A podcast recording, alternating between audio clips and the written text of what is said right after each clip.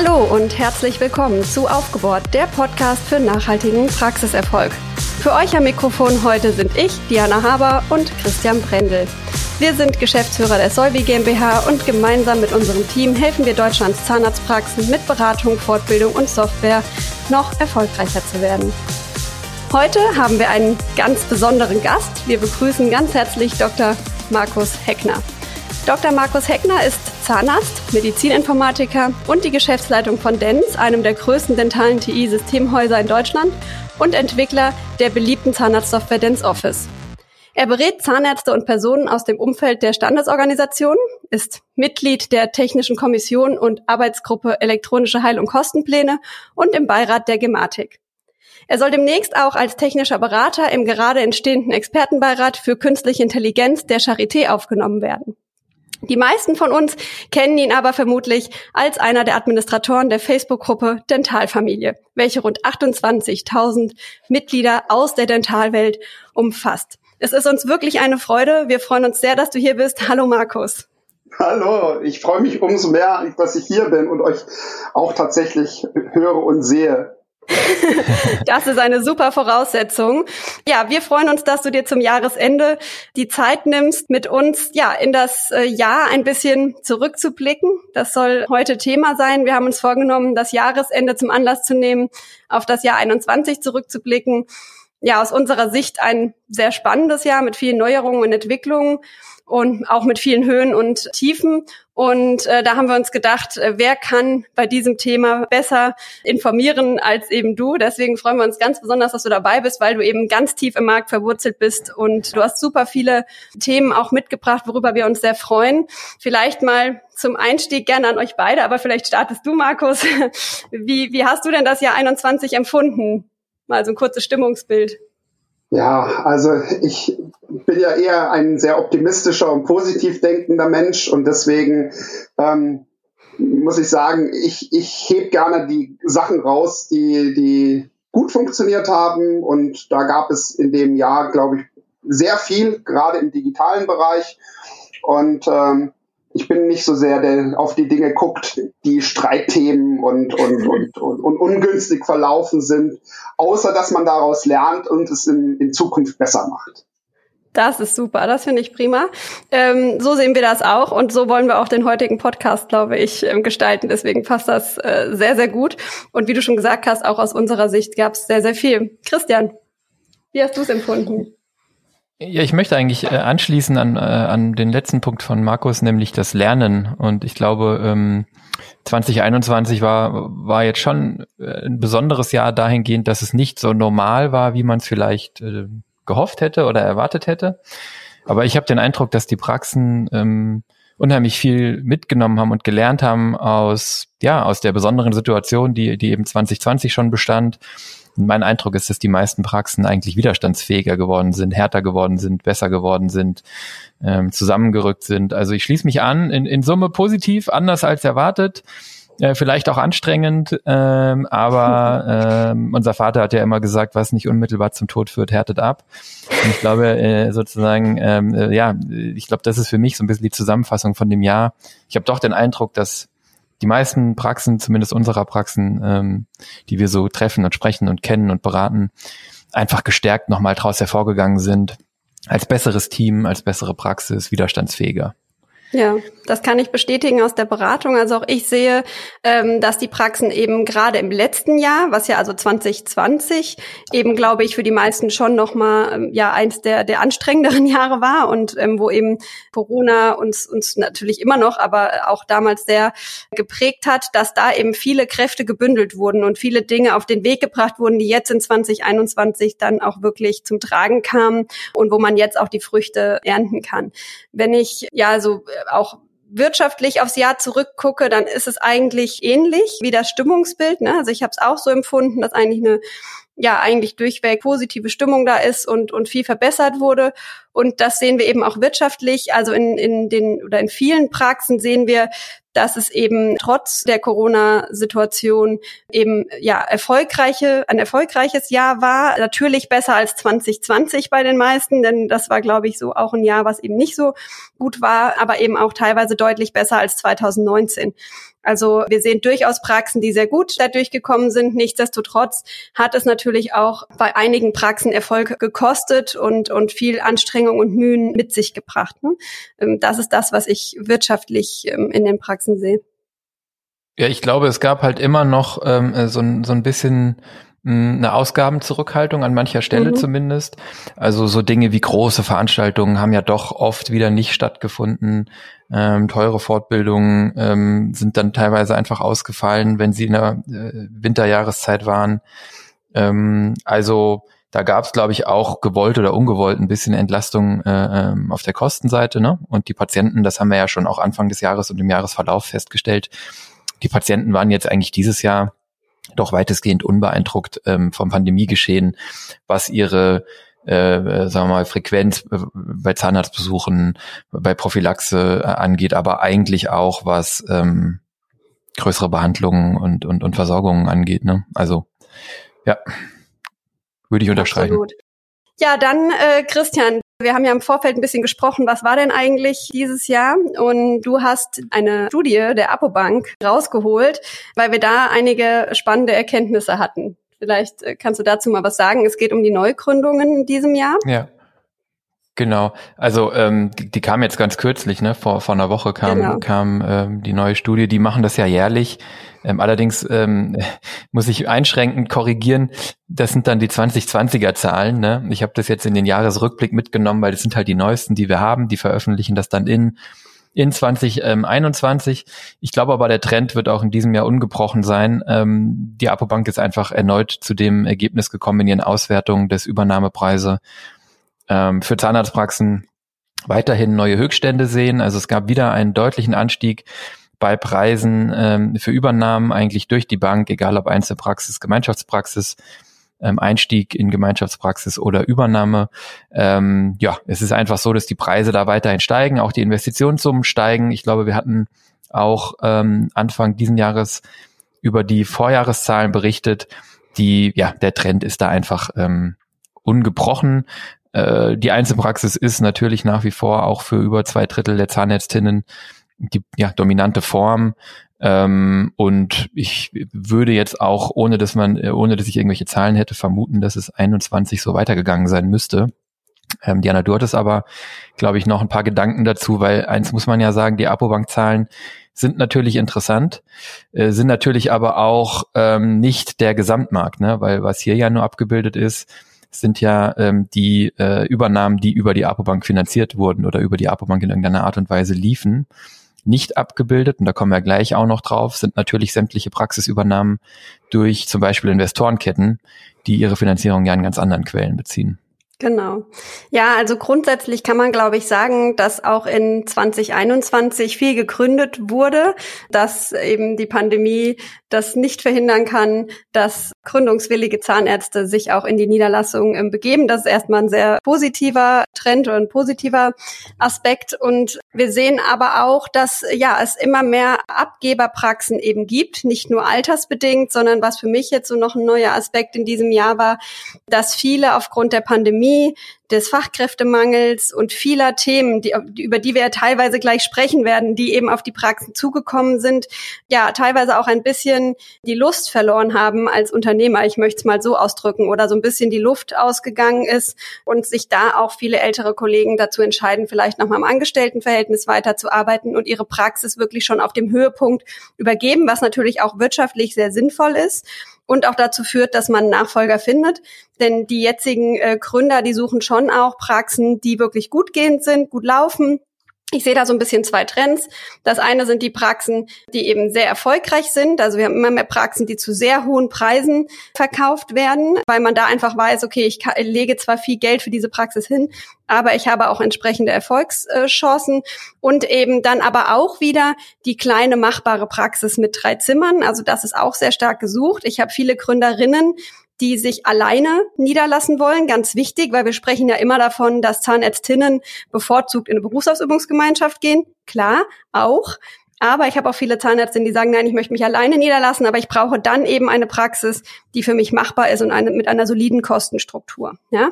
Also beides ist gesucht. Ähm, insgesamt kann ich bestätigen, dass die Übernahmepreise steigen, dass die jetzigen Gründer auch bereit sind, ja, Risiko einzugehen und auch die Praxis entsprechend eben zu bezahlen oder den Wert eben schätzen, wenn sie die richtige Praxis gefunden haben.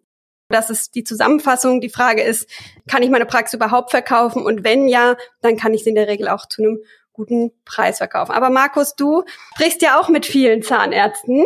Deshalb würde mich jetzt mal interessieren, was du dazu sagst. Ja, ich wollte eigentlich das, was du gesagt hast, ähm, unterstreichen und auch nochmal von meiner Seite sagen. Also ähm, man liest ja von manchen Praxisberatern und, und Banken und so weiter immer Studien, wo angeblich äh, ja, die Einzelzahnarztpraxis totgeschrieben wird. Äh, ich sage das immer wieder, ich kann das überhaupt nicht nachvollziehen. Äh, ich kriege immer wieder äh, Anfragen von Zahnärztinnen vor allem momentan, die eben keinen Bock mehr auf Zickenkrieg und, und auf ja, manche Komplikationen, die es halt gibt, wenn man mit anderen ums Thema Personal, ums Thema, wer hat was zu sagen, ums Thema Geld ähm, ja, Investitionen, wer entscheidet darüber, ähm, wer entscheidet darüber, ähm, äh, wie viele Stunden gearbeitet wird. Ähm, da denken viele vorher nicht nach, ja, und fixieren das auch nicht in ihren Verträgen. Dann kommt es zu Streitereien und äh, nachher ist es sehr häufig, dass dann ich sage mal, die zwei, drei, die gemeinsam gegründet haben, dann alle in eine Einzelpraxis gehen. So, und ähm, deswegen denke ich, dass der Trend äh, auch dahin geht, ähm, dass man, je mehr man Erfahrung hat und je mehr passiert ist, ähm, desto mehr wird man dann auch sagen, ich, ich kann das jetzt alleine und ich mache das jetzt alleine. Und äh, dass das einfach nur eine Zeitfrage war. Also ich glaube, ähm, es, wird, es gibt für alles einen Sinn, ja, also für Berufsausübungsgemeinschaften, für MVZs, für Einzelpraxen und man sollte keine dieser Formen totschreien, dass äh, solange der Gesetzgeber nicht irgendwas anderes vorgibt, äh, uns die Möglichkeiten dieser äh, Formen gibt, wird es die auch weiterhin geben. Genau, ja, super gut, super äh, wichtiger Punkt und gut zusammengefasst. Ähm, sehe ich genauso und ich glaube auch, ähm, dass eben das jetzt gerade auch passiert, dass die Gründer sich eben genau Gedanken dazu machen, was für eine Praxisform möchte ich haben und diesen Weg dann auch gehen und diesen Weg auch ähm, erfolgreich gehen und eben auch in der Übernahme eine Praxis finden, die zu ihnen ähm, passt. Ne? So, das kann man vielleicht sagen. Jeder Top findet irgendwo einen Deckel. Und ähm, ja, wenn man sich gefunden hat, dann ist das auch äh, sehr erfolgreich. Also wir freuen uns natürlich, dass es so viele ähm, Übernahmen und äh, Neugründungen ähm, gibt. Unterstützen das natürlich auch in 2022 wieder ähm, tatkräftig. Auch da weiß ich schon von einigen äh, oder begleite schon einige, äh, die dann neu gründen werden.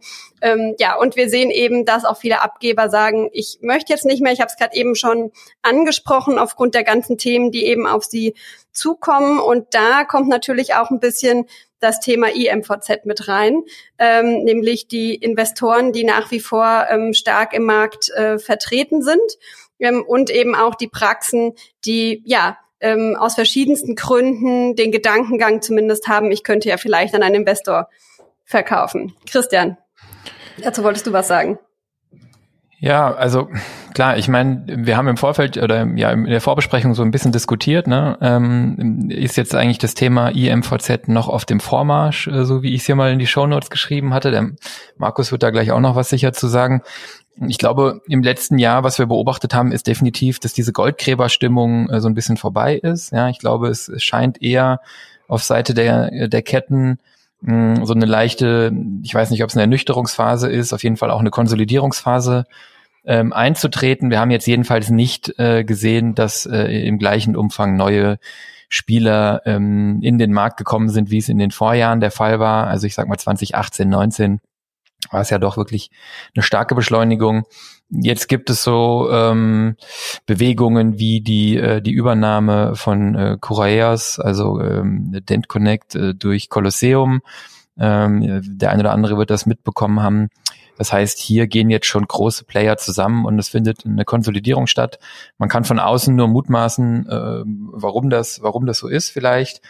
Aber ähm, ich denke, so ein bisschen die Vermutung, die wir ja auch im Jahresverlauf geäußert hatten, dass ähm, vielleicht ähm, da die eine oder andere Kette doch auch die Erfahrung macht, dass es nicht so einfach ist, wie man vorher gedacht hat. Ich glaube, die ähm, hat auf jeden Fall auch was damit zu tun. Ja, also wir haben es ja immer wieder gesagt. Ähm, eine Praxis ist meistens dann richtig gut und stark, wenn ein starker Inhaber, starke Inhaberin oder mehrere davon äh, äh, am Start sind und mit dem Praxisverkauf ähm, nimmt man als Inhaber natürlich eine ganze Menge Geld auch mal vom Tisch in der Regel, ähm, ist dann Angestellter, das gibt eine andere Motivationslage, man schaltet dann irgendwann aus und ich glaube, dass doch viele IMVZ mit, mit dieser Thematik zu kämpfen haben und vielleicht auch überschätzt wurde, wie hoch die Synergien in anderen Bereichen sind und dass die einfach zum Teil nicht, nicht, nicht überkompensieren. In meiner Wahrnehmung, wie gesagt, zusammenfassen, so eine, so eine Art Konsolidierung. Ähm, ähm, man sieht auch viel, dass ähm, ähm, ja die einzelnen Player sich jetzt noch ähm, stärker positionieren, vielleicht auch ihre, ihre Nische oder ihren Ansatz oder ihre Besonderheit im Marktangang gefunden haben, das jetzt schärfen.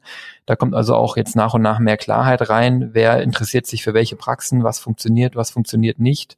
Ich sehe jetzt auch vermehrt Modelle, die neue ähm, Ansätze haben, was die Beteiligung angeht. Also ich habe ein Modell kennengelernt, wo es überhaupt nicht mehr darum geht, dass der Inhaber überhaupt ausschaltet, sondern wo man immer Inhaber drin haben möchte, wo es also dann Nachfolger gesucht werden. Es gibt äh, mittlerweile Modelle, die überhaupt keine Anteile mehr übernehmen, sondern die eigentlich mehr auf so eine Art ähm, Franchise hinauslaufen. Das sind jetzt keine klassischen Investorenmodelle, aber da sind die Grenzen auch äh, fließend. Und ich glaube, das ist einfach auch eine ganz normale Entwicklung, dass dieser Markt sich jetzt sozusagen eine neue Reifephase erreicht und, und unheimlich viel, nachdem unheimlich viel erstmal Sturm war und unheimlich viel losgetreten wurde, jetzt eben alle gucken, was funktioniert denn wirklich. Es wird super spannend, nächstes Jahr zu sehen, wie es weitergeht. Ähm, was aber auf jeden Fall weiterhin passiert, ist natürlich, dass, dass Praxen ähm, ja, von Ketten aufgekauft werden. Ähm, das sehen wir ja auch bei uns im Kundenstamm. Und für viele ist das natürlich auch eine gute Möglichkeit, muss man ganz klar sagen, in Abhängigkeit von der Praxisgröße, ähm, ja, die Praxis dann verkaufen zu können. Weiß nicht, Markus, hast du ähm, irgendwelche Gedanken, Überlegungen? Ja, sehr gerne. Also einmal ähm, äh, kann ich das unterstreichen, was du gesagt hast. Da äh, würde ich auch ja, genau in die, in die Richtung gehen wollen. Ähm, vielleicht eine Sache noch ein bisschen differenzierter. Ähm, in, in Bezug auf die, welche Investoren denn welche Praxen kaufen. Also äh, man muss ja ganz klar sagen, äh, viele unserer Kunden meinen, äh, sie können ihre Praxis an einen Investor äh, verkaufen, haben aber weder Ahnung, wer überhaupt da am Markt in Frage kommt, äh, also Kontaktdaten oder jemals mit jemandem geredet. Ähm, noch äh, ist es so, dass äh, die Praxen tatsächlich in Frage kommen, ja, weil es muss halt eine gewisse äh, Voraussetzungen erfüllt sein, damit überhaupt eine Praxis für einen Investor ähm, ja, in Frage kommt. Und äh, ich habe es euch ja vorher erzählt, wir haben 130 Neukunden in diesem Jahr gemacht, äh, Rekord, und gleichzeitig 100 Kunden, etwas mehr als 100 Kunden äh, verloren, weil Praxen äh, eben einfach zugeschlossen worden sind. Ähm, die keinen Nachfolger gefunden haben. Die sind also nicht zu einer anderen Praxissoftware gewechselt oder ja, äh, haben irgendwie äh, den überraschenden Tod gehabt oder so, sondern nee, äh, die haben sich, äh, haben das Pech gehabt, ihre Praxis nicht zu dem Zeitpunkt, wo sie es wollten, verkauft gekriegt zu haben. Und äh, das hat natürlich damit zu tun, wenn man sich nicht äh, rechtzeitig äh, drum kümmert um das Thema und auch wenn man falsche Erwartungshaltungen hat. Und ähm, deswegen, ich finde das ganz interessant, äh, dass es eben das Modell gibt, dass Zahnärzte selbst ein MVZ gründen können. Und äh, ich glaube, ich habe auch gelesen bei der bei der KZBV, die haben eine, eine Studie rausgebracht, äh, dass es jetzt mittlerweile mehr als 1000 ähm, äh, Zahnärzte geführte, also nicht Investoren, sondern Zahnärzte geführte MVZs gibt. Und ich glaube, der Trend geht eher dahin, äh, die Großen werden noch größer bei den Investoren. Ja. Ähm, nicht viele neue Investoren kommen rein, ist auch klar, du musst ein Krankenhaus besitzen, damit du überhaupt äh, gründen darfst, ja, ähm, äh, und, und ein Krankenhaus, 10, 20 Millionen Euro musst du da schon investieren und nicht jedes Krankenhaus äh, bringt Gewinne. Ja, da gibt's auch ein unternehmerisches Risiko, was man da mit reinnimmt. Und äh, da, wo ich eher den Trend drin sehe, ist, dass man, ähm, solange die, die Voraussetzungen eher äh, so sind, wie sie jetzt sind, das kann der Gesetzgeber natürlich jederzeit ändern, aber so wie sie jetzt sind, ist das auch ein gutes Altersrentenmodell. Ja, und da finde ich, da sollten die Kollegen sich noch viel, viel mehr mit diesem Thema auseinandersetzen und vielleicht machen wir da auch mal im neuen Jahr gemeinsam eine Podcast-Folge. Das können wir mal machen. Fall. Clubhouse haben wir da ja schon mal zugesprochen. Ja, genau. Im Clubhouse hatten wir es schon. Ja. Aber ich finde das interessant, was du sagst. Vielleicht noch ganz kurz, bevor wir zum nächsten Thema gehen, weil es, es dürfte tatsächlich so sein, wenn eine Praxis zum Beispiel zu klein ist, ähm, zu ländlich, vielleicht auch zu ähm, ähm, alt von der Patienten und oder Mitarbeiter und oder Ausstattungsseite, ähm, dass sie also für junge Kollegen äh, schon nicht mehr äh, attraktiv ist äh, für eine Übernahme, dann wird sie zum Beispiel auch ganz sicher nicht für, für die allermeisten Investoren ähm, interessant sein, ne? sondern die suchen ja ähm, auch jetzt noch überwiegend eigentlich etwas größere Konstrukte, die müssen ja ihre Transaktionskosten rechtfertigen, wenn die sich mit einer Praxis beschäftigen. Das kostet die Geld, da haben die Anwälte, da haben die viele teure Leute. All das lohnt sich in der Regel für kleine Praxen schon mal gar nicht. Ne? Und ähm, da bin ich völlig bei dir, Markus. Also ähm, da gibt es teilweise falsche Hoffnungen oder Vorstellungen, ähm, aber ob und, äh, und, und wenn ja, für welchen Preis und an wen man so eine Praxis dann überhaupt noch verkaufen kann. Ja. Ja, dann haben wir ähm, ähnlich gelagert, auch wenn wir gerade schon beim Thema Investoren sind, ähm, ja, ähm, ja ein zunehmendes Eindringen von Investoren in den Bereich der Aligner-Therapie. Das war ja auch äh, ein, ein, ziemlich heißes Thema, Markus, auch in der Dentalfamilie gibt's ja sozusagen also gefühlt mindestens zwei äh, Lager in der Zahnärzteschaft, wie man, wie man damit umzugehen hat und wie man das sieht. Das ist ja für manche eine Chance, äh, glaube ich, aber insgesamt für die Zahnärzteschaft auch in der Wahrnehmung eher eine Bedrohung. Ähm, ja, was, wie, wie schätzt du das ein? Was, was ist da momentan der Status? Wie steht die Kollegenschaft dazu? Wie wird es da weitergehen? Naja, also äh, man kann ja sagen, äh, der größte Investor Plus Dental ja, ist mit 100 Millionen Euro bewertet. Das heißt, da gibt's halt viel Geld in diesem Bereich, äh, äh was man vermutet als Investoren mit einer hohen Rendite. Mhm. Aber eigentlich alles an, an der Zahnärzteschaft vorbei. Und da kann natürlich nur jeder Kollege und Kollege sich zurecht aufregen, weil ärztliche Leistungen sind ärztliche Leistungen und zahnärztliche Leistungen sind zahnärztliche Leistungen und zahntechnische sind zahntechnische und gehören nicht in die Industrie. Punkt. So. Ähm, wenn man, wenn man äh, also es den Amerikanern nachmacht, ja, und hier in Deutschland sozusagen jetzt mit Versandhandel ähm, direkt nach Hause den Patienten befriedigt, äh, seine Zähne zu korrigieren über Aligner, dann ist das vielleicht für den Patienten erstmal in erster Linie interessant, weil es scheint günstiger zu sein, wobei das ja im Endeffekt gar nicht stimmt. Denn in vielen Fällen, und das beweisen ja immer wieder auch Studien, ja, äh, ist es halt nun mal so, äh, dass durch die Schienen nicht immer alles, äh, äh, ja, auch, auch, äh, sage ich mal, per perfekt gemacht wird, ja, um es mal ja. vorsichtig auszudrücken, ja, ähm, sondern dass dadurch zwar vielleicht die Zahnstellung korrigiert wird, aber ganz andere Probleme äh, entstehen, ja, durch die neue Zahnstellung ähm, hat man sich ja vielleicht nicht überlegt, wie das Ganze äh, knatologisch aussieht und äh, CMD-Probleme, ja, äh, sind da oft die Folge und das sieht, sehen auch die Krankenkassen tatsächlich so, die erstmal da unterstützend gewirkt haben, weil sie gesehen haben, Mensch, dann brauchen wir nicht so viel KFO bezahlen, wenn der Patient selber sagt, äh, ich übernehme das. Aber ähm, äh, die Wahrheit ist, nachher gibt's halt Langzeitfolgen unter Umständen, hängt natürlich dann immer vom äh, Einzelfall ab, aber ich kann da verstehen, dass da in der Dentalfamilie und äh, auch überall sonst Zahnärzte sich über diese ähm, Geschichte aufregen. Es ist aber natürlich auch so, ähm, dass dieses Modell funktioniert und viele Nachahmer gefunden hat.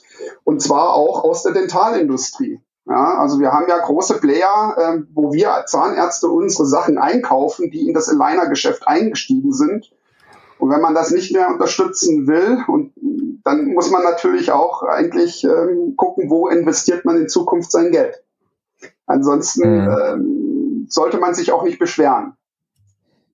Ja, ja, absolut, absolut. Also das, äh, das, das sehen wir tatsächlich äh, genauso. Ich meine, es ist ja wirklich interessant, dass, dass man diese Betrachtung, die die Krankenkassen dann auch jetzt machen, langsam, die kann man natürlich auch erst machen, wenn man den Erfahrungsschatz aufgebaut hat. Ne? Ich, ich finde es halt auch systemseitig irgendwie ineffizient, weil was mir als Patient halt schon auch klar sein muss, ich zahle da äh, ähm, vielleicht das gleiche wie beim Zahnarzt, vielleicht ein bisschen weniger ähm, für eine, ja, für deutlich weniger Betreuung in jedem Fall, medizinische, zahnmedizinische Betreuung, die, die fällt ja im Prinzip weitgehend weg.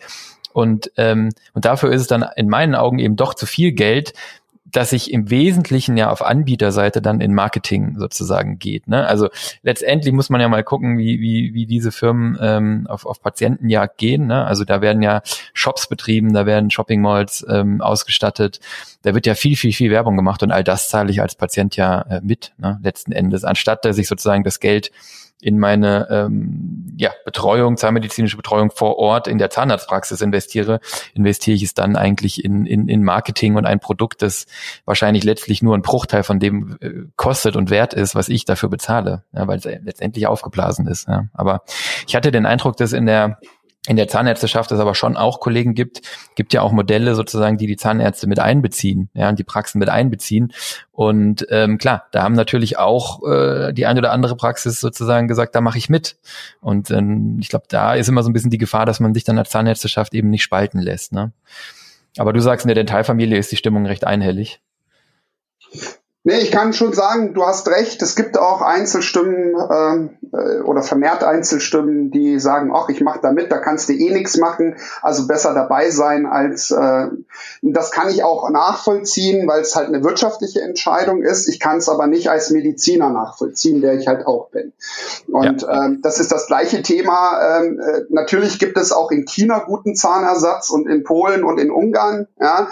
Ähm, aber mehr Einfluss und, und mehr, ähm, sage ich mal, Möglichkeiten, einen hochwertigen Zahnersatz zu machen, habe ich schon, wenn ich Made in Germany bei mir im Labor oder beim Meisterlabor um meine Ecke habe. Ja? Und das ist im Prinzip genau das gleiche Thema. Es gibt Zahnärzte, die sagen, ich mache alles hier aus einer Hand bei mir in der Praxis oder ich habe mein über Jahre eingespieltes Zahn, äh, äh Zahntechniker-Team äh, um die Ecke wenn irgendwas ist, ähm, dann kann der Patient da hingehen und da kriegt er gleich alles repariert und in Ordnung gebracht und da gibt's Kulanz. Das geht alles schnell und, und äh, vor allem eben auch mit deutschen Arbeitsplätzen. Und die anderen sagen, ist mir eigentlich egal, bei mir geht alles über Preis. Der Patient kauft bei mir ein, weil ich es halt günstiger anbiete als der Kollege. Und deswegen bestelle ich halt eben in China. Und da sitzt ja auch ein, vielleicht ein deutscher äh, Leit Zahntechniker Leiter. Ähm, und dann wird das vielleicht nochmal nach Deutschland in irgendein Prüflabor geschickt. Und von dort aus geht es dann erst rein, sodass die Qualität vielleicht sogar genauso gut ist, ja, eventuell.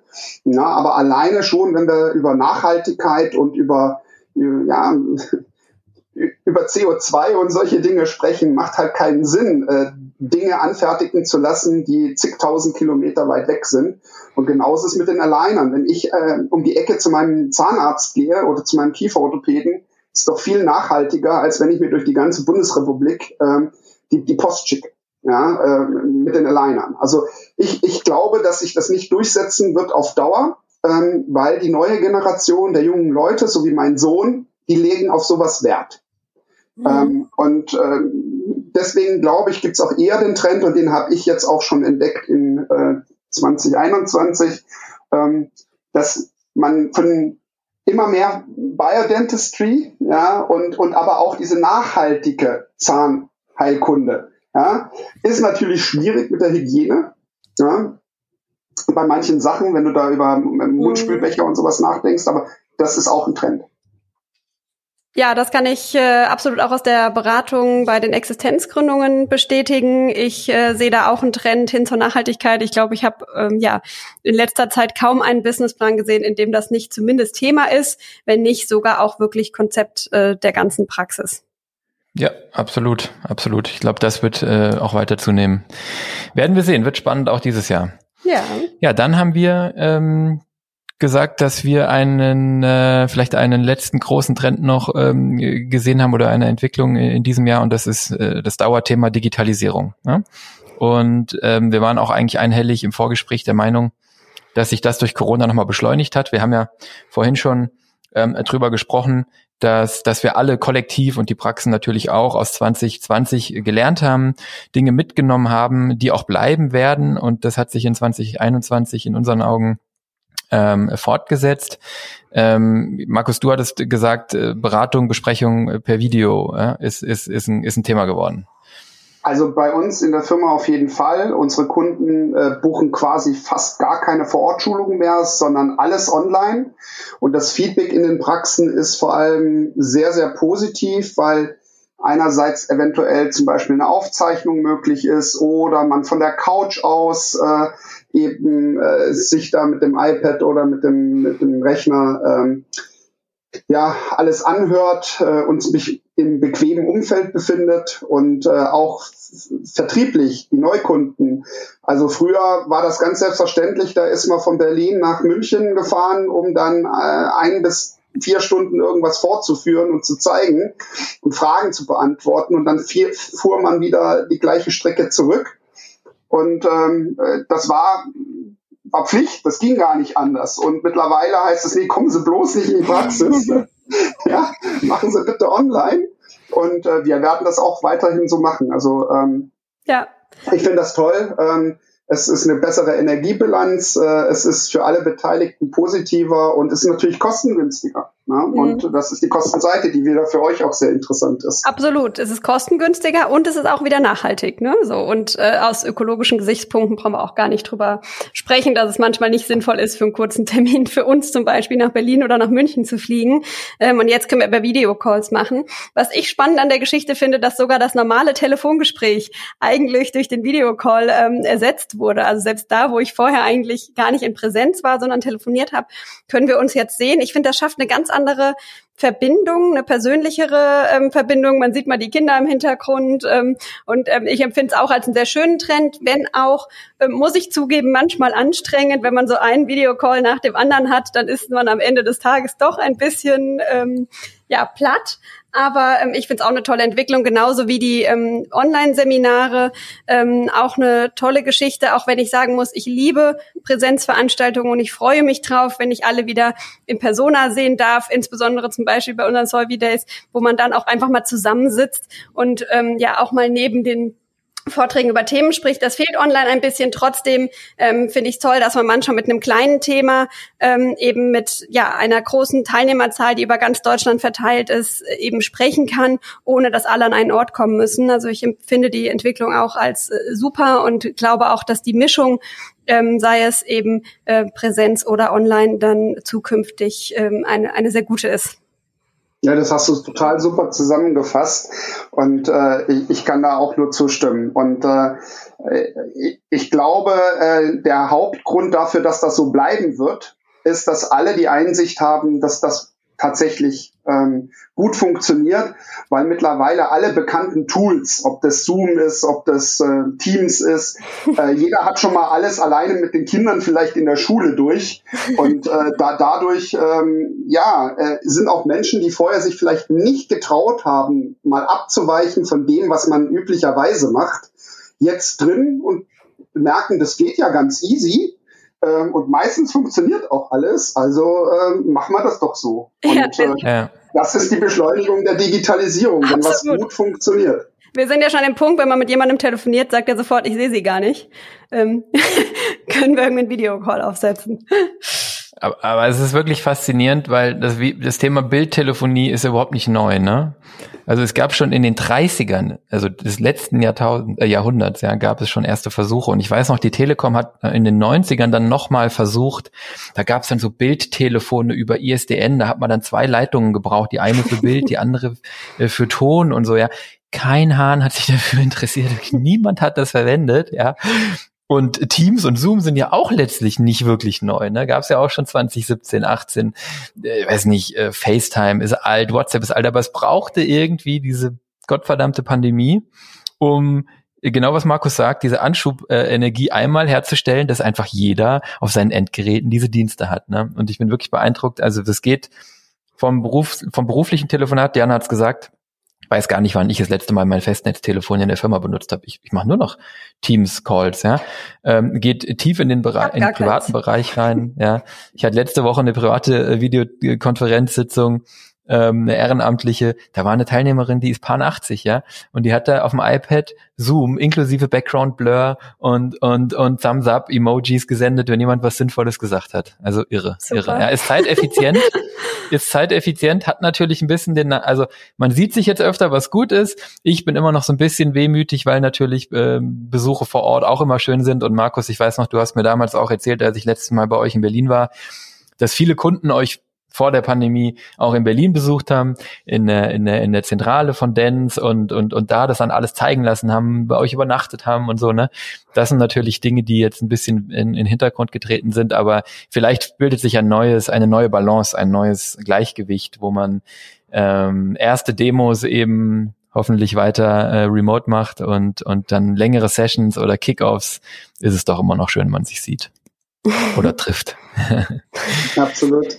Ja, also darauf einzahlen natürlich auch, äh, glaube ich, nochmal ein Trend, der ja auch schon länger läuft und direkt damit verbunden eigentlich das Thema Cloud-Software, ne? Ist ja immer so ein bisschen ähm, im Gesundheitsbereich auch ein Reizthema, weil äh, die TI ja letztendlich auch ein Cloud-System äh, ist, weil es natürlich auch ähm, das, das, das heiße Thema Patientendatenschutz ähm, gibt und das sichergestellt sein muss. Wir kommen später auch nochmal auf, auf ähm, kürzliche Sicherheitsprobleme äh, an verschiedenen Lösungen.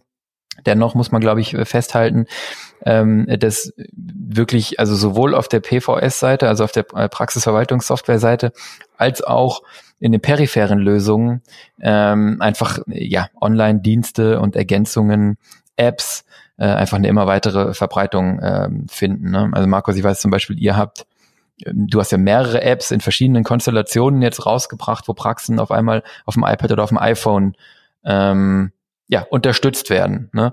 Du hast gesagt, ihr arbeitet an einer Termin, äh, an einer Online-Terminkalenderlösung auch oder habt die quasi fertig. Äh, vielleicht magst du dazu was sagen, aber das ist auf jeden Fall was, wo auch etablierte Anbieter einfach jetzt immer mehr nachlegen in unserer Wahrnehmung. Ja, danke schön. Ja, äh, ist schon richtig. Also wir haben ähm, unseren Online-Kalender beziehungsweise das äh, Online-Terminbuchungssystem von Dens äh, haben wir dieses Jahr fertiggestellt. Das wird nächstes Jahr gelauncht und ähm, das ist auch eine Cloud-Lösung, aber in Verbindung mit Synchronisierung äh, direkt mit dem Offline-Kalender, dass wenn man mal kein Internet hat, eben auch alles normal weiterarbeiten kann. Also ähm, ich kann dann Termine vergeben, die bestehenden Termine äh, einsehen und in dem Moment, wo Internet wieder da ist, wird es halt synchronisiert. Und äh, das sind Sachen, also ich nenne das mal jetzt einfach mal Hybrid-Cloud, ja. Das, das ist, glaube ich, ein, ein Trend. Ja? Ähm, dahingehend. Ähm, generell bin ich ja eigentlich ein Mensch, der ähm, auf sichere Lösungen steht, made in Germany. Und ähm, äh, auch eher für dezentrale Lösungen als zentral gehostete Sachen. Aber auch äh, ich habe eingesehen, dass ähm, äh, ja auch zentrale äh, Lösungen einfach ihre Daseinsberechtigung haben, insbesondere wenn sie keine ähm, Patientendaten enthalten. Und wenn sie Patientendaten enthalten, dann muss es halt eine verschlüsselte Lösung sein, wie zum Beispiel Tima, was wir ja auch in Betreuung haben bei uns. Und ähm, äh, ich, bei euch ist es ja auch so, bei ihr, ihr hostet ja Zahlen sozusagen und äh, das ist ja auch eine sichere Variante. Ja, äh, ähm, man kann da Rückschlüsse ziehen oder, oder irgendwelche medizinischen Daten rausholen und ähm, äh, ist halt auch made in Germany. Und da, da finde ich, ich kriege immer nur sehr, sehr positives Feedback äh, von unseren Kunden, wenn wir euch weiterempfehlen und kann euch da nur loben, äh, wie ihr das gemacht habt. Und äh, ja, ich hoffe, dass unser, unser Online-Kalender auch so gut ankommen wird wie eure Tools und bin ganz gespannt, was, was ihr so äh, noch alles im Petto habt. Wir haben dieses Jahr ähm, die Paro-App und die Dance-PR-App äh, halt gelauncht und äh, mittlerweile setzen das fast 2000 Menschen ein. Äh, nicht alles Dance-Kunden, sondern vor allem tatsächlich Kunden, die bisher eben äh, keine Lösung hatten am PC, äh, die, die dieses Problem der ähm, ja, zum Beispiel der, der UPT-Nachkontrolle ähm, beziehungsweise Nacherfassung, dass man die Recalls weiß, auch, auch das ist wieder eigentlich ein Terminthema. Und äh, ich glaube, in den Praxen steht und fällt alles um, um die Terminierung, ja, ums Terminmanagement. Und wir haben vorher im Vorfeld kurz gesprochen darüber. Ich war ja mal äh, äh Ausbilder bei Dencom, ähm, also ZMV ausgebildet und Terminmanagement ist äh, meiner Meinung nach eben oftmals dass man dem Personal sagt, mach mal. Und dass es dann nicht weiß, wie es richtig Termine vergibt, äh, finde ich selbstverständlich. Und das ist auch so ein Thema, was, was mich nächstes Jahr noch mehr beschäftigen wird und euch vielleicht auch. Auf jeden Fall. Ich finde es super. Ich finde es richtig gut, dass die Zahnärzte eben jetzt, was die Online-Terminvergabe ähm, auch angeht, da vorankommen ähm, und dass da jetzt eben neue smarte Lösungen gibt, weil das eben in der Vergangenheit und ich glaube, das war auch der Grund, warum das bei den Zahnärzten so spät ankam, weil überall konnte man Online-Termine buchen, nur eben in der Zahnarztpraxis nicht. Das lag ja eben überwiegend daran, dass es eben gar nicht so einfach ist, ne? dass man eben komplexere Terminvergabe hat und ähm, genau, aber da ist ja schön, dass sich das eben alles auf dem richtigen Weg befindet. Auch toll, dass ihr eine Lösung ähm, gemacht habt. Und äh, ja, und ich glaube, dass eben die, die Cloud-Software jetzt ganz gut angekommen ist. Ne? Also wenn ich mich zurückerinnere, äh, Christian, 2013 oder auch 2015, als wir gestartet sind, nur mit dem, mit dem ähm, Controlling in der Cloud, ja. Ähm, da haben uns wirklich äh, ja viele angeguckt und dachten, was machen die denn jetzt? Cloud-Software in der Zahnarztpraxis, ich werd verrückt. Ähm, keine gute Idee. Und ähm, ich glaube, mittlerweile können wir sagen, ähm, dass es akzeptiert ist, dass es etabliert ist, dass die entsprechenden Sicherheitsvorkehrungen da sind und ähm, dass man jetzt eben, ja klar, eine Welt hat, wo man noch ein bisschen zwischen den Welten hängt, aber ich glaube, es wird immer weiter ähm, vorangehen und ähm, wie du gerade eben gesagt hast, äh, dieses hybride Modell funktioniert ja für viele eben auch ähm, sehr gut. Genau. Also ich glaube, man muss einfach immer schauen, welche Daten sind wo gut aufgehoben. Ne? Und äh, gerade bei den Patientendaten finde ich immer noch einen hybriden Ansatz oder einen lokalen Ansatz eben sehr gut. Ne? Und Markus hat es gesagt, dass man kann das eine tun, ohne das andere zu lassen. Man kann diese Welten sehr schön zusammenbringen. Und auch das hat einfach ähm, die, die Pandemielage der letzten anderthalb, äh, bald zwei Jahre die hat das einfach beschleunigt. Ja, also wie viele Teammitglieder äh, aus Praxen wir mittlerweile haben, die zu Hause mit unseren Lösungen arbeiten und sehr froh darüber sind und ähm, trotz Quarantäne oder was weiß ich was, ne, trotz trotz Urlaub oder Heimarbeit weiterarbeiten zu können. Ne? Das sind ja solche Dinge und als Patient, na klar, ähm, kann man natürlich auch gerne von solchen Patientenservices profitieren. Absolut. Die Umstellungen, die äh, ja, erfordern natürlich auch ein bisschen äh, Disziplin. Wenn man sagt, ich möchte eben digitalisieren, ich möchte Cloud-Software anwenden, ähm, dann ja, muss man sich eben auch damit auseinandersetzen. Ja, ähm, ich glaube, die nächste Generation tut das äh, ohne dies. Ja. Spannend. Genau. Dann ähm, würde ich sagen, ähm, bevor wir gleich nochmal so durchs, durchs, durchs Jahr durchradeln von Januar bis Dezember, ähm, möchte ich noch auf eine Sache zu sprechen kommen, weil was das Jahr ja definitiv auch gebracht hat, ähm, wir haben das eben ein bisschen angeschnitten, als wir über Videocalls gesprochen haben.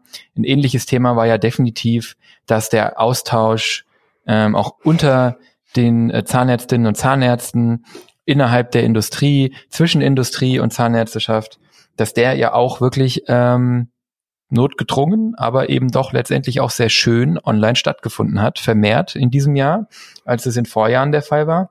Und hier möchte ich konkret nochmal wirklich auf das Thema Clubhouse und Facebook eingehen, weil äh, ich habe den Eindruck, Markus, vielleicht kannst du das bestätigen, ähm, Facebook, ähm, die Dentalfamilie, also da ist wirklich, äh, da ist wirklich anhaltend was los. Da sind so viele Fragen. Vielleicht gibt es die lokalen Stammtische im Moment weniger, vielleicht gibt es einfach weniger Zeit und Gelegenheit zum Austausch, aber ich finde, da ist eine unheimlich hohe Aktivität, ohne dass ich Dynamik. Statistiken kenne. Mhm. Ja, und das andere war natürlich das Thema Clubhouse, auch Markus, wo wir ja viel, insbesondere in der ersten Jahreshälfte, auch Austausch hatten. Ein ganz tolles Audioformat, äh, wo, wo man gemerkt hat, wie es den Leuten Freude macht, äh, zu sprechen in einer Zeit, wo man sich gar nicht so oft sehen konnte. Auf jeden Fall. Wobei Clubhouse hat so ein bisschen an Geschwindigkeit verloren, obwohl äh, es jetzt ja. nicht mehr elitär ist und man Einladungen braucht, sondern tatsächlich jeder rein kann und auch Android und nicht nur Apple. Ähm, aber ähm, ja, wahrscheinlich hat das einfach damit zu tun, ähm, dass es in äh, verschiedene Funktionen nicht gab, ja, und nicht sehr nachhaltig war. Also man konnte bisher ja nicht aufzeichnen und dann die Aufzeichnung sich nachher anhören und so. Und das haben die ähm, jetzt entdeckt für sich und jetzt gibt's die Funktion. Mal gucken, ob es wieder an Fahrt aufnimmt. Ähm, mit Rooms hat Facebook ja eine ähnliche äh, Funktionalität reingebracht. Ich finde es noch relativ unübersichtlich. Deswegen haben wir bei Dentalfamilie auch noch keine Rooms äh, geöffnet. Äh, mein Hauptformat ist tatsächlich äh, Facebook Dentalfamilie jeden Tag eins, zwei Stunden muss man da leider äh, investieren, weil es, äh, ja, es ist nicht, leider da auch nicht immer alles positiv, dadurch, dass es so viele Menschen gibt. ähm, gibt es auch manchmal, dass man nachts irgendwelche interessanten Nachrichten per PN bekommt, die dann äh, nicht um Hilfe bitten oder freundlich fragen, könnten Sie mir am nächsten Tag da helfen, sondern die sich dann aufregen, ähm, weil man zum Beispiel eine Beleidigung gelöscht haben hat oder ähm, weil man einen Post die, die, die Kommentare-Funktion deaktiviert hat, weil man sagt, jetzt ist wirklich schon alles gesagt worden, was man da sagen kann, oder weil man vielleicht einen Beitrag oder einen Kommentar löschen musste. Und ähm, das finde ich immer sehr schade, weil man, man muss da auch äh, sehen, dass äh, äh das ja sehr viel Arbeit macht und ähm, wer liest so ein Format, wenn da ständig irgendwelche Beleidigungen drin sind. Deswegen, ja. äh, ich bin dankbar und bedanke mich für dieses Jahr für alle, die dort äh, Inhalte gepostet haben und die da konstruktiv und freundlich miteinander im Umgang sind. Und äh, es gab auch sehr viel Lob an uns Administratoren. Also ich glaube, so viel Lob haben wir noch nie bekommen. Aber es war dieses Jahr echt schwer mit dem Thema Impfen und mit dem Thema äh, Corona und so. Also ich hoffe, das hört auf. Ja, ja, ja, also da ist die Zahn, Lob. Na, da ist die Zahnärzteschaft ein bisschen wie die Gesellschaft auch. Natürlich ist das heiße Themen. Ja, ja, aber genau. Diana wollte, glaube ich, auch gerade sagen, großes Lob auch von unserer Seite, dass ihr da so viel Zeit reinsteckt. Letztendlich Freizeit, ne? Also du könntest ja. die Zeit auch mit deiner Familie verbringen ja. oder was weiß ich was, kann man gar nicht oft genug sagen. Äh, Weltklasse, aber wirklich so, so wichtiges Austauschmedium. Ja. Genau, ich glaube auch genau das, was du gesagt hast, Christian, ne? dass man diese gesellschaftliche Spaltung und diese Diskussion in der Gesellschaft eben auch in der Dentalfamilie sieht. Ja, aber um es positiv zu sehen, muss man ja auch sagen, ähm, Diskussion ist ja auch gut, Diskussion ist ja auch irgendwo wertvoll, ne? solange sie eben wertschätzend stattfindet. Ähm, und ich finde es immer wieder spannend, auch mal andere Blickwinkel zu sehen ne? und zu sehen, dass wir eben, weil wir immer davon sprechen, die Zahnärzte und man hat oft das Gefühl ähm, zu wissen, wie die Zahnärzte ticken. Ähm, und äh, wenn wir unsere Zuhörer einzeln betrachten, dann hat eben jeder eine andere Realität, eine andere Wahrnehmung, ein eigenes Leben, eine eigene Praxis, eine eigene Vorstellung von den Dingen. Ähm, und deshalb finde ich das Format einfach ganz toll, um einfach zu sehen, ähm, ja, wie viele Aspekte und Blickwinkel es auf die einzelnen Themen gibt. Und Themen gab es ja wirklich genug. Ähm, wir haben gesagt, Corona wollen wir ein bisschen ausklammern, weil dazu könnten wir eine komplette Folge füllen. Ähm, und weil auch einfach viel dazu gesagt ist. Äh, nachher haben wir einen kurzen Aspekt, glaube ich, drin. Aber es gab ja unheimlich viele Themen, die eben sowohl in Clubhouse als auch in Facebook diskutiert wurden. Und das waren eben die Dinge, die dieses Jahr einfach passiert sind. Und äh, davon gab es eine ganze ähm, Menge. Und äh, wir haben uns im Vorfeld vorgenommen, dass wir mal so einen Schnelldurchlauf ähm, durchs Jahr machen wollen, von Januar bis Dezember. Ähm, was waren die äh, ja, Schlagworte und äh, die Themen, die die Zahnärzteschaft beschäftigt hat, ähm, unabhängig von den Gesamttrends Trends, die wir jetzt ähm, beleuchtet haben. So, dann gehen wir mal ganz zurück an den Anfang des Jahres. War ein bisschen schwierig, sich noch zu erinnern, was war eigentlich Anfang des Jahres und war das wirklich dieses Jahr oder letztes Jahr? Das verschwimmt ein bisschen aktuell ähm, durch die Corona-Situation. Ähm, ja, Januar 2021. Willst du mal starten, Markus? Gerne. Also äh, ich erinnere mich so, dass es da ähm, doch Aufregung über die Telematikinfrastruktur gab, weil ähm, zwei ja, Anwendungen reingekommen sind, die natürlich auch Geld kosten und die jeder Zahnarzt nutzen sollte, obwohl eigentlich ein Zahnarzt das gar nicht großartig äh, nutzt. Das heißt, äh, das war der elektronische Medikationsplan und ähm, auch der, Not der Notfalldatensatzmanagement. Ähm, und äh, ja, Mittlerweile funktioniert das auch alles ganz gut, aber äh, im Januar war das so, dass viele wussten nicht, was ist das überhaupt und zu was brauche ich das und ich glaube, bis heute wird es noch nicht wirklich intensiv genutzt. Das hat auch damit zu tun, dass ähm, Gebührenpositionen äh, für die Arbeit, die man da reinsteckt, existieren so nicht wirklich in, in lukrativer Art und Weise. Ja, die einzigen, die da wirklich profitieren, sind vielleicht die Hausärzte, die das dann befüllen. Das soll sich jetzt im nächsten Jahr ändern. Da bin ich mal gespannt. Also das wäre für mich so die Erinnerung an den Januar. Mhm. Ja, absolut. Hat sich natürlich ein bisschen durchs ganze Jahr gezogen, ne? Ähm, aber ich denke auch so im Januar war das so das heißeste Thema überhaupt. Ja, und im Fe Februar war es dann halt so, zumindest bei uns, dass sehr viele Fragen reingekommen sind äh, zur IT-Sicherheitsrichtlinie. Eigentlich gibt es das IT-Sicherheitsgesetz schon seit 2015. Und das äh, gilt aber nicht nur für Gesundheitsbereiche. Und da hat man damals gesagt, na ja, aber äh, Patientendaten sind besonders schützenswert. Und deswegen muss da von der KBV und der KZBV was erarbeitet werden. das hat dann relativ lange gedauert, weil ähm, man natürlich eigentlich nicht noch mehr Sicherheit in Form von Bürokratie und äh, Technik haben wollte, sondern etwas Praktikables. Und äh, die KBV und KZBV ähm, waren da beim BSI, also dem Bundesamt für Sicherheit in der Informationstechnologie. Ich war da auch beratend mit dabei. Und äh, wir haben versucht eben zu erklären, dass kleine Praxen vielleicht ein anderes ähm, technische ja, Möglichkeiten haben als die mittleren oder großen und konnten das dann auch durchsetzen, dass man das ähm, mehr diffizil äh, betrachtet, so dass also eine große Institution deutlich höhere äh, Sicherheitsmaßnahmen vornehmen muss als eine mittlere oder kleine. Und äh, das ist eigentlich ein Erfolg, auch den man der KZBV tatsächlich auch mit zuschreiben kann und der Bundeszahnärztekammer. Und ähm, ich habe mich darüber sehr gefreut. Es ist immer noch ein Dokument mit mehr als 200 ähm, Seiten rausgekommen, wo ich befürchte, dass die wenigsten Zahnärzte äh, den Inhalt kennen. Ähm, deswegen gibt es halt auch EDVler, die sich zertifizieren lassen haben bei der KBV und KZBV und äh, dann entsprechend äh, die Praxen unterstützen können in dem Thema. Und das wurde halt dort sehr viel diskutiert, weil das natürlich einmal äh, undurchsichtig ist, wenn viele Fachbegriffe drin sind und zum anderen eben, weil Kosten entstehen wieder. Ja, das ist natürlich äh, echt auch ein blödes Thema, weil in der Pandemie wurde ja auch der Ausdruck äh, geprägt, there's no glory in prevention und IT-Sicherheit ist halt wirklich Prävention. Und nach DSGVO und Co. will ja keiner mehr damit irgendwie wieder mit dem nächsten Thema irgendwie belastet werden und sich wieder um irgendetwas kümmern müssen, wieder eine Anforderung, wieder Geld ausgeben. Aber ich kann nur jedem raten, der es nicht gemacht hat, äh, beschäftigt euch damit.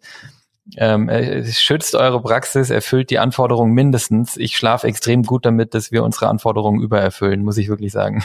Kommen wir ja auch nochmal drauf, was am Jahresende noch so alles passiert ist. Ja, aber ganz wichtig, einfach angehen, ne? Energie auf die Umsetzung lenken, ähm, statt übers Klagen. Ich glaube, das ist äh, auch ein wichtiger Punkt. Man kommt ja nicht drum rum und am Ende bringt es ja noch immer weiter, egal was da kommt.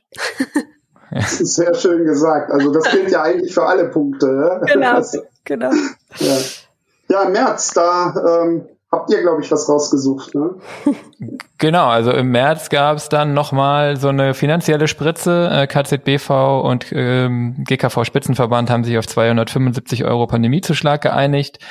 Ähm, ich muss auch in Summe sagen, hm, wir haben ja ganz am Anfang schon über ja über die wirtschaftliche ähm, Entwicklung der Praxen in den letzten zwei Jahren gesprochen. Ähm, wir haben es ja in dem Podcast schon mehrfach gesagt ich glaube, es sind alle mit, nicht alle, aber die meisten mit einem blauen Auge davongekommen. Es gab natürlich Praxen, die es hart getroffen hat ähm, durch die Pandemielage. Und natürlich gab es eine ganze Menge Praxen, auch die es anderweitig hart getroffen hat, Ahrtal und so.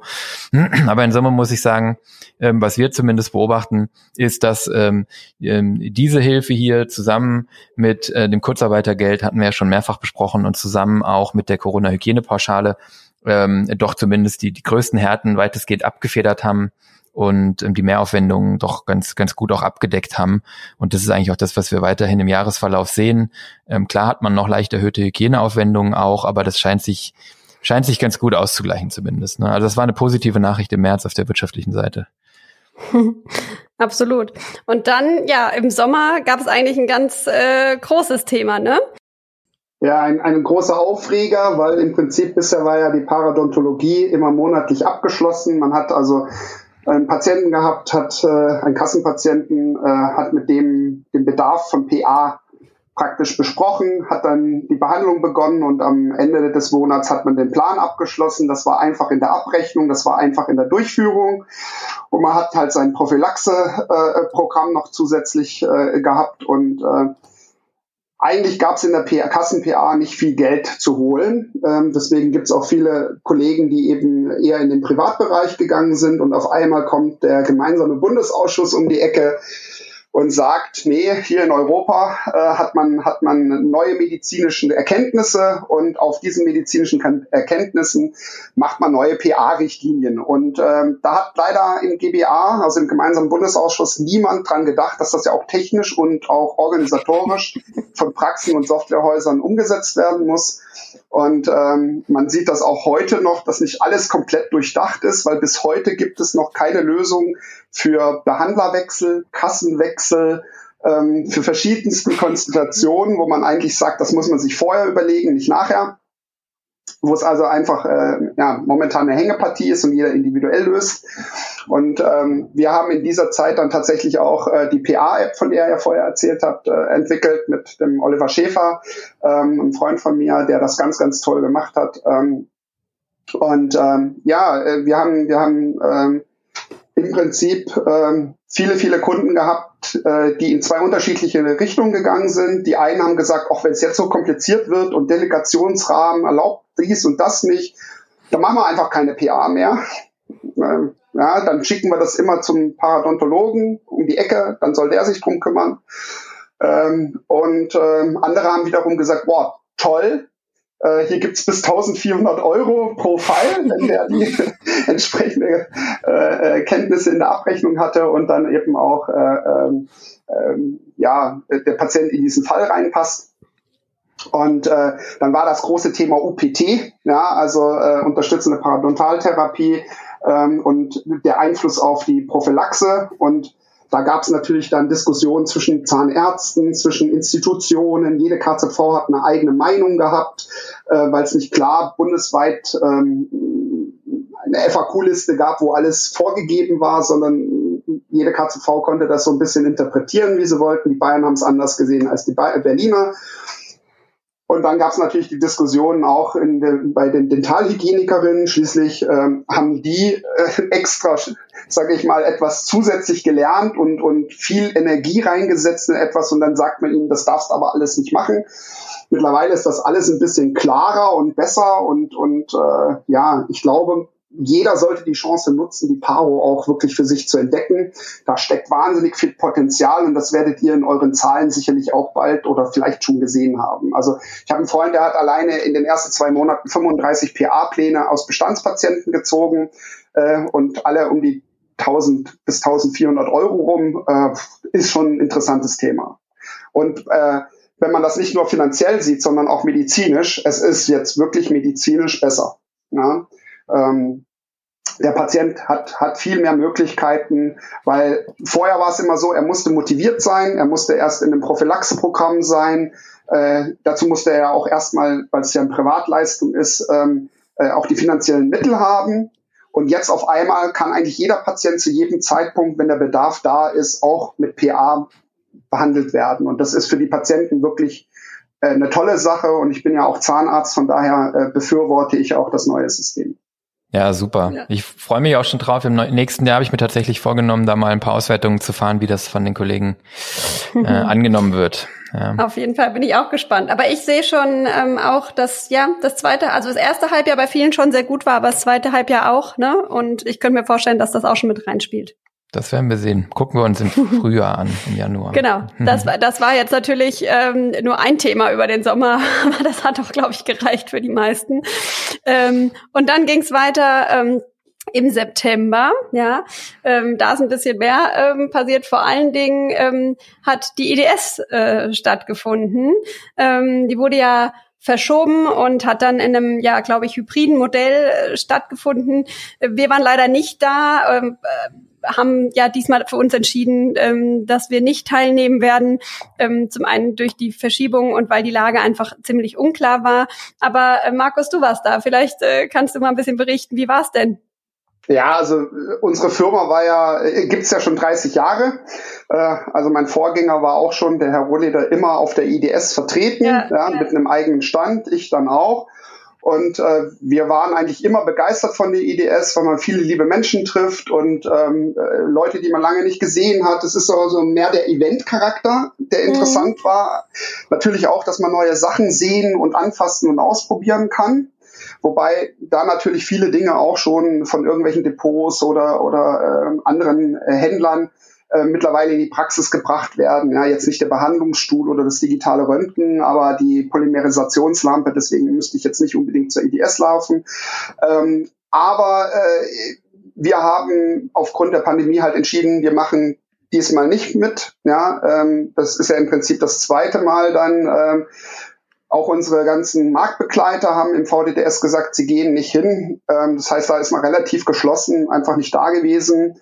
Und wenn der Mitwettbewerb nicht geht, hat man auch nichts verpasst. ähm, wir haben halt beschlossen, wir gehen aber, ähm, äh, die Geschäftsleitung geht zumindestens ähm, äh, als Besucher auf die IDS und ich berichte mal so auch auf meinen Kanälen äh, über den IDS-Besuch, damit die Leute, die nicht hinfahren, auch ein bisschen wissen, haben sie was verpasst, haben sie nichts verpasst. Und das war echt interessant äh, zu sehen, ähm, wie, alleine schon die Anreise. Ja, also mit der Bahn, es war leer. In der S-Bahn war es schon voll, aber auch vor der Messe war es leer. Man ist gleich durch. Es gab keine Schlangen an den Toiletten, es gab keine Schlangen an den, äh, an den Essensausgabestellen. Es war alles ähm, ja, relativ steril.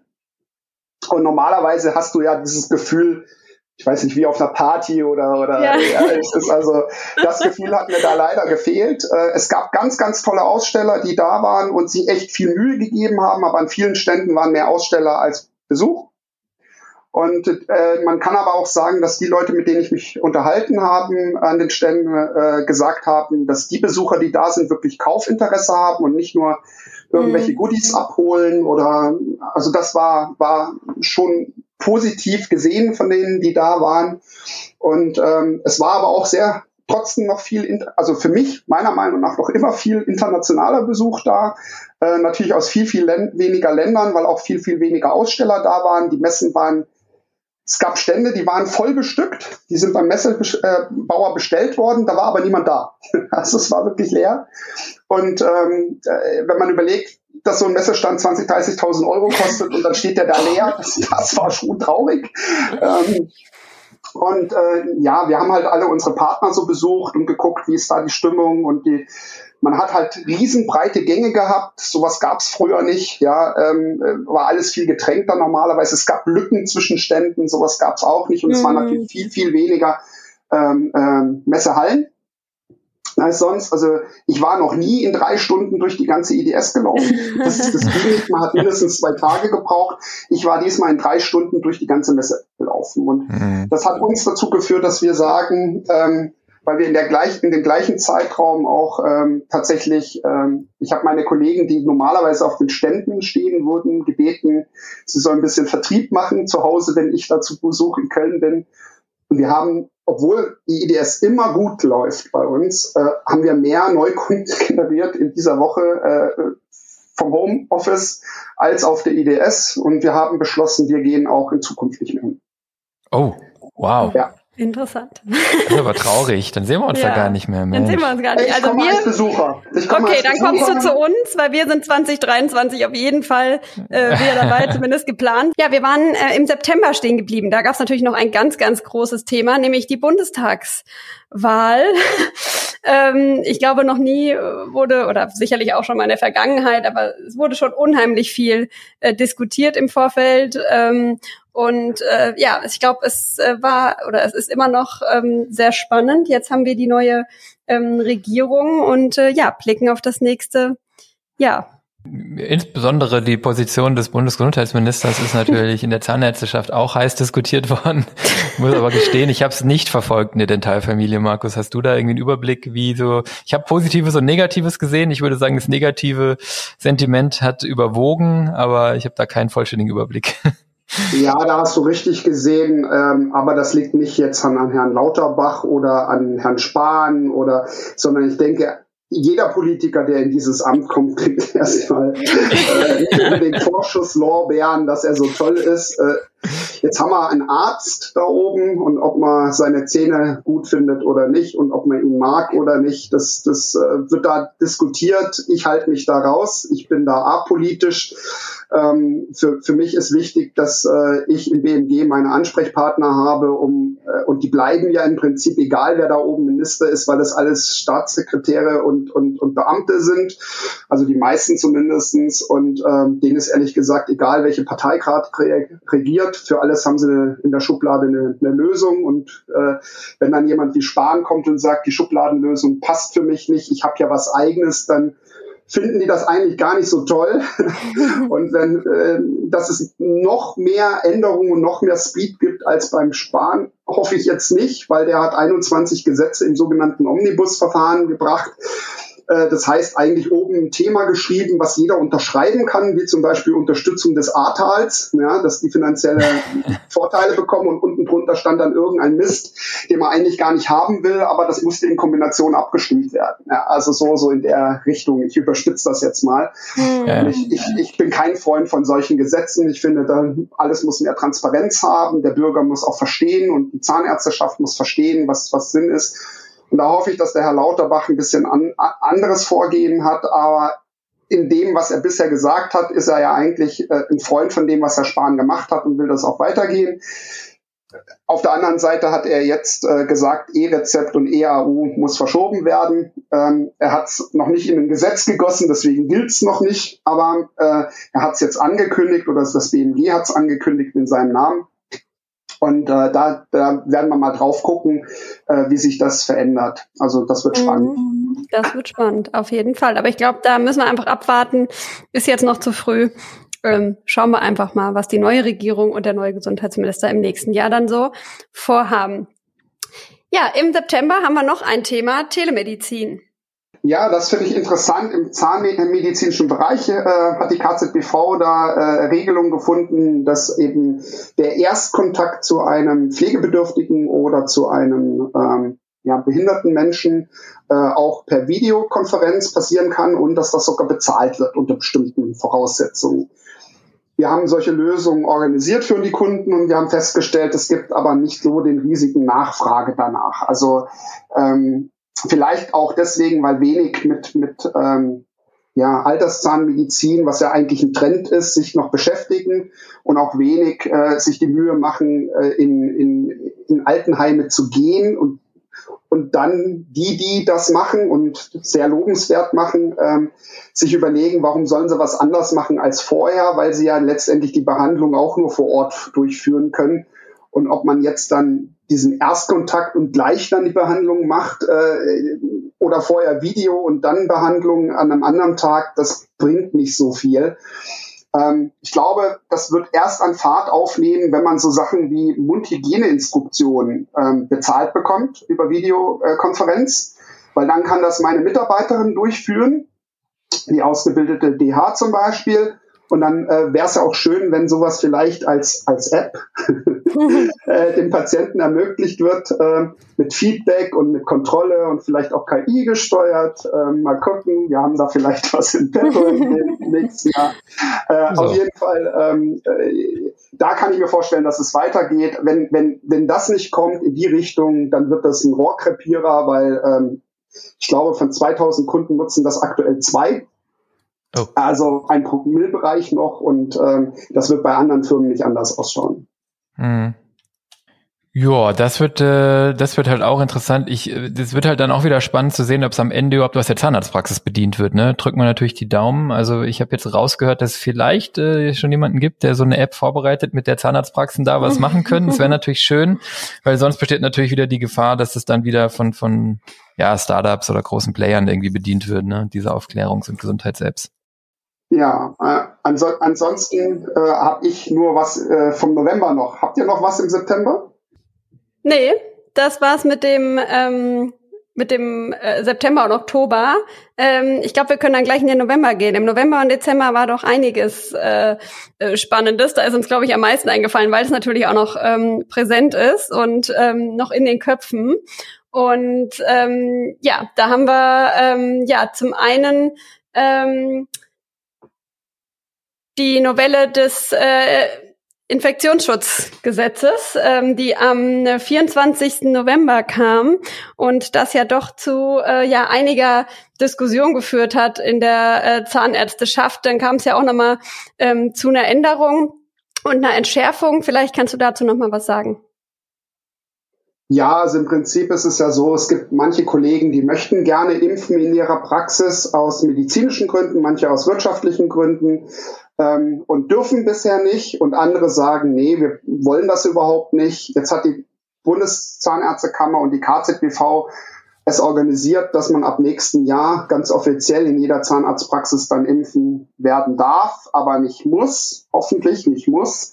Ähm, wenn man darf, braucht man aber bestimmte Dinge, die halt auch Impfzentren äh, nachweisen müssen. Das wäre sonst ungerecht. Ähm, unter anderem Impfzertifikate erstellen und dazu braucht man wieder Zugänge zu, zu einem Cloud-System oder einer Software. Und äh, auch da um dieses Thema werden wir uns dann im neuen Jahr kümmern, dass äh, man Möglichkeiten hat für die, die halt möchten. Ja. Äh, sollte aber jetzt nicht meiner Meinung nach einen Zwang geben da. Genau. Es gab, glaube ich, einige, die sich äh, darauf gefreut haben oder die schon das für überfällig gehalten haben und eigentlich schon der ganzen Zeit äh, der Meinung waren, ich glaube, das wurde auch immer wieder in der Dentalfamilie diskutiert, ähm, warum Zahnärzte eigentlich nicht ähm, impfen dürfen. Ne? So, das werden wir sehen. Es gab natürlich noch äh, zwei Themen. Das eine ist die Impfpflicht für die Tätigen im Gesundheitswesen, die sicherlich im nächsten Jahr noch äh, massives Thema im ersten äh, Quartal sein wird. Ähm, wir haben bewusst entschieden, das Thema hier nicht zu diskutieren, ähm, weil es eben auch in den sozialen Medien schon ähm, sehr starke Diskussionen äh, gab. Und ähm, ja, dann das Thema der Testung der Beschäftigten. Da gab es ja zwischendurch, glaube ich, äh, kurz hatten alle ein bisschen äh, äh, Panik, ähm, weil es am Anfang so aussah, als müsste man wirklich jeden Mitarbeiter täglich testen. Ähm, das wurde ja auch ähm, etwas entschärft, so dass Geimpfte eben nur zweimal die Woche ähm, sich testen müssen und Ungeimpfte eben dann ähm, täglich. Ne? Insofern, ähm, ja, wie das häufig so ist mit den Neuerungen, ähm, am Anfang äh, ja kommen sie erstmal ungefiltert und unüberdacht und äh, dann ähm, ja wird da nochmal nachgearbeitet und meistens ähm, findet es dann doch in irgendeiner Form einen praktikablen ähm, Umgang. Genau, also ich glaube, das war so mit das wichtigste äh, Thema im November. Ähm, aber im November und Dezember hat uns ja noch ein ganz wichtiges äh, Thema beschäftigt oder beschäftigt viele immer noch, ähm, denn es kam zu Hackerangriffen und zu Sicherheitslücken. Und ich glaube, das sollten wir jetzt unbedingt abschließend noch ähm, besprechen. Ja, also im Prinzip kann man das so zusammenfassen. Äh, einer der größten ärztlichen Softwarehäuser und eines der größten zahnärztlichen Softwarehäuser sind äh, einer Cyberattacke unterlegen und tatsächlich auch offline gegangen. Ja, also äh, kein Telefon, kein Fax, keine Webseite mehr ordentlich erreichbar. Dadurch natürlich auch im Kundendienst ähm, problematisch und natürlich fragt sich dann jeder, ob äh, als Kunde äh, ist, sind Patientendaten noch sicher, ist man selber betroffen vielleicht und äh, da kann ich nur jedem empfehlen, beim Hersteller eben nachzuhaken, was man zu tun hat, ja, äh, falls man das nicht mitgekriegt hat, äh, zu schauen. Und ähm, also wir waren zum Glück nicht betroffen, kann ich sagen, aber es viele anderen halt. Und äh, ja, ähm, es zeigt halt doch, das Thema äh, IT-Sicherheit ist wichtig und zwar nicht nur für uns Praxen, sondern eben auch für unsere beider Firmen für, und eben auch für die Personen, die ähm, ganz oben sitzen und die Großkonzerne leiten, äh, wobei immer die, die äh, Angriffsfähigkeit, ähm, also wo hat man natürlich Interesse als Hacker ranzukommen, das ist natürlich äh, zentral mit Datenlagerung, ja, wo man möglichst viel gleichzeitig mit einem Angriff kommt und natürlich diese ähm, Log4j ähm, Java-Bibliothek, die da jetzt auch äh, als Sicherheitslücke, du hast es angesprochen, eben ähm, äh, angehakt worden ist. Äh, die wird halt als kostenlose Software von vielen Firmen benutzt, ja, weil sie gut funktioniert normalerweise, aber hier gibt es eine Sicherheitslücke und da muss man sich halt drum kümmern, dass diese Sicherheitslücke geschlossen wird, entweder durch den Hersteller, der ein Produkt rausgegeben hat, ähm, was die enthält, oder eben, dass man selbst Maßnahmen vornimmt.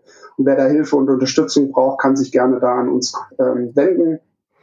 Wir selber äh, fanden sehr gut, dass das recht schnell von vielen Herstellern auch publik gemacht worden ist und äh, dass man Bescheid wusste, weil außerhalb der Dentalfamilie hat man diese Informationen ja auch bekommen. Selbst äh, eine, eine Frankfurter Zeitung hat darüber äh, berichtet. Es ist also weltweit tatsächlich äh, sind die Menschen und, und Firmen betroffen. Es ist jetzt nicht nur, dass äh, einzelne Firmen betroffen sind.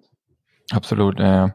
Also ich glaube, äh, um, um das nochmal zu verstärken, was du gesagt hast, ähm, wir haben es ja vorhin schon mal ganz kurz angesprochen, ihr solltet euch wirklich mit dem Thema beschäftigen, wenn ihr es noch nicht habt die Angriffe werden dahingehend sophistizierter, dass sie nicht mehr so sehr mit der Schrotflinte sind wie früher. Ne? Also es ist jetzt kein Zufall, was Markus eben gesagt hat, dass es die größten Anbieter auch erwischt hat.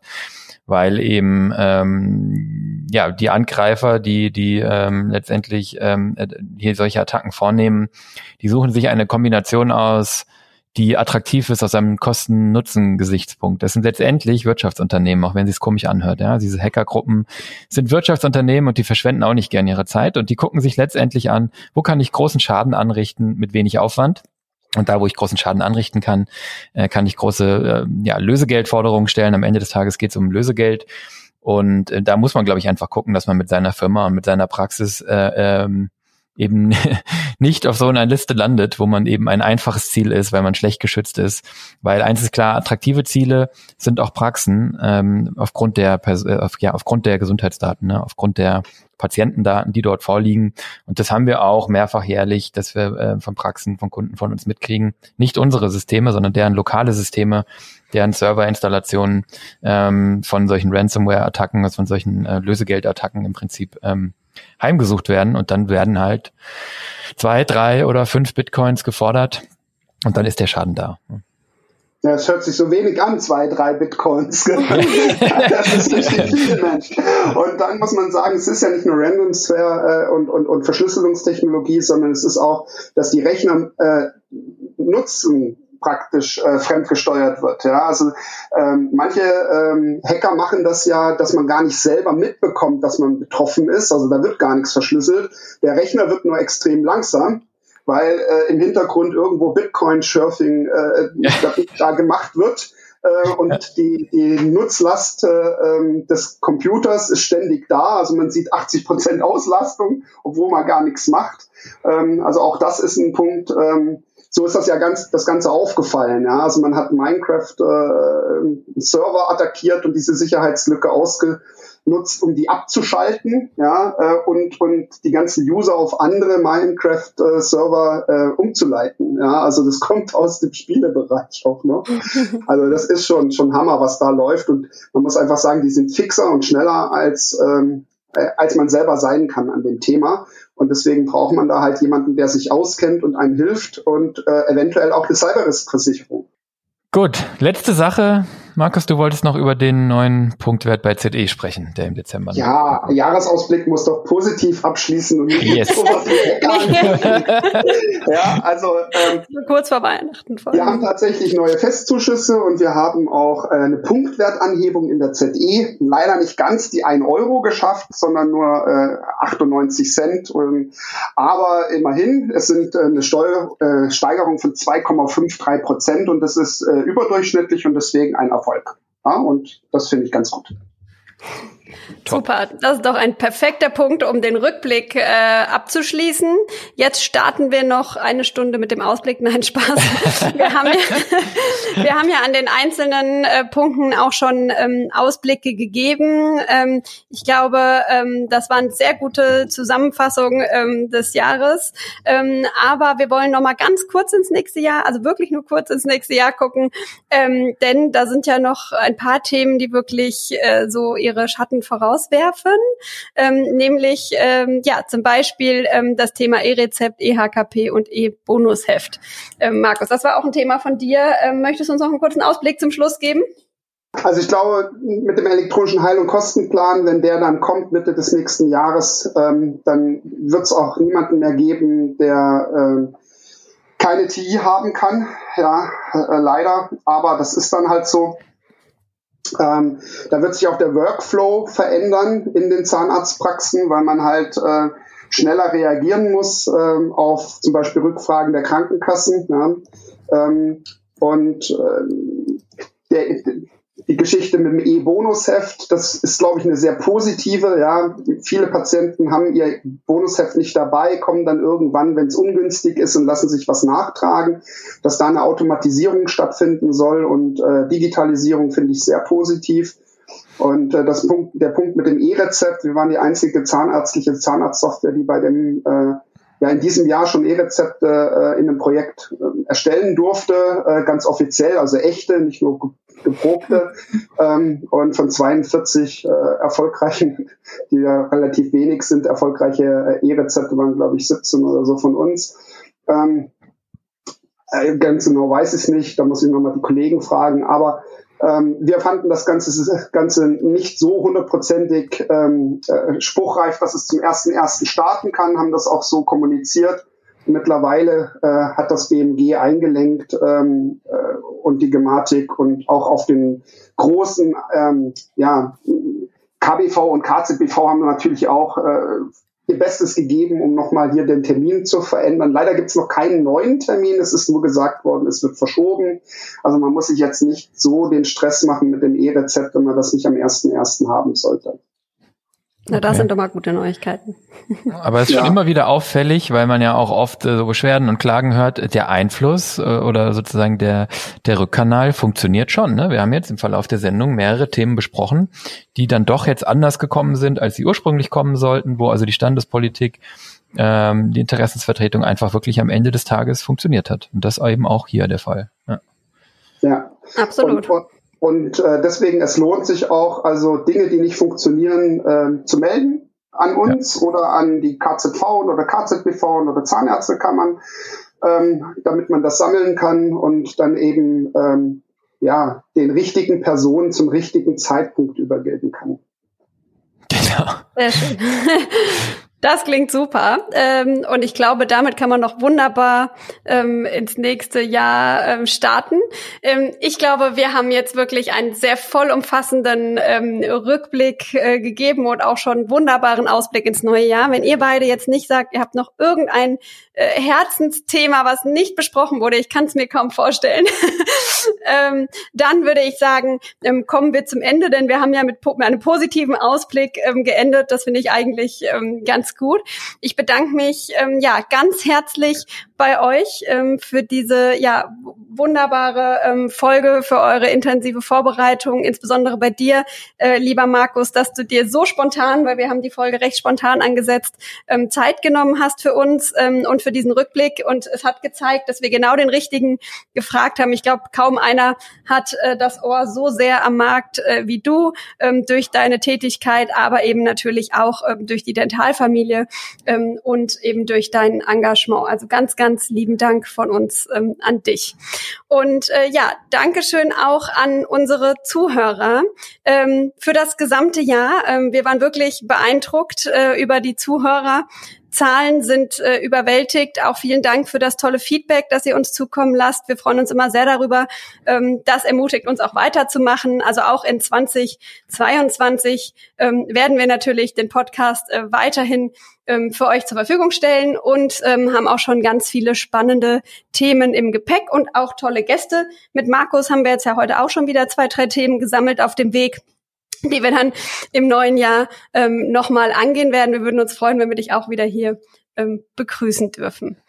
Ja, dann äh, wünsche ich natürlich allen ähm, ja schöne Weihnachten und äh, wenn die Folge erst nach Weihnachten äh, gehört werden kann, dann natürlich äh, vor allen Dingen einen guten Start in das neue Jahr in 2022. Ähm, ich glaube, jetzt ist Zeit, ähm, ja, ein bisschen ähm, ja, Kraft zu sammeln, Kraft zu tanken zwischen den Jahren, um dann eben mit voller Energie in das neue Jahr zu gehen. Denn wir haben ja gerade eben gesehen, das Jahr 2021 war zwar ein sehr gutes Jahr, aber auch ein anstrengendes Jahr. Und äh, ja, da sollten wir uns doch ein bisschen ähm, jetzt Ruhe gönnen, bevor wir dann die tollen neuen Taten in 2022 angehen. Wenn wir euch bei euren Plänen in 2022 äh, unterstützen können, also mit wir meine ich äh, Christian, Markus oder ich, ähm, dann meldet euch gerne ähm, bei uns, also entweder bei uns, äh, bei Christian und mir, ähm, könnt ihr unter www.solvi.de gerne eine kostenlose Erstberatung äh, buchen. Da können wir mit euch besprechen, ähm, ja, was für euch im nächsten Jahr eben relevant ist. Ähm, gerne erst einen Termin im Januar buchen, denn wir sind jetzt auch erstmal ein paar Tage, ähm, gönnen wir uns die Ruhe. Und auch ähm, Markus steht gerne zur Verfügung. Ähm, er hat uns erlaubt, die Kontaktdaten in die Shownotes ähm, zu packen. Ihr dürft ihn sehr gerne kontaktieren bei all diesen Themen, die heute besprochen wurden und natürlich auch bei sonstigen Themen. Ähm, oder ihr kontaktiert ihn über eine ähm, ja, Mitteilung in Facebook oder ihr tretet einfach der Dentalfamilie bei. Da kriegt ihr auch alles mit und steht dann im regen Austausch. Ansonsten würden wir uns natürlich freuen, wenn ihr uns Themenvorschläge sendet, denn äh, noch steht natürlich nicht die gesamte Agenda für 2022. Er sagt uns gerne, was euch interessiert, welche Themen und Folgen ihr euch wünscht und ähm, dann schauen wir sehr gerne, wie wir die aufnehmen können. Ähm, ja, wir freuen uns, wenn euch der heutige Podcast gefallen hat und freuen uns sehr, wenn ihr uns im nächsten Jahr wieder zuhört. Ich sag Danke und ja, einen guten Start ins neue Jahr. Ja, ich bedanke mich auch und bei allen Zuhörern und meinen äh, ja, Kunden, Mitarbeitern und äh, den anderen Administratoren der Mentalfamilie. Ich wünsche euch schöne Weihnachtszeit und einen guten Rutsch. Bis dann. Tschüss. Das wünschen wir dir auch. Tschüss. Danke, Markus. Tschüss.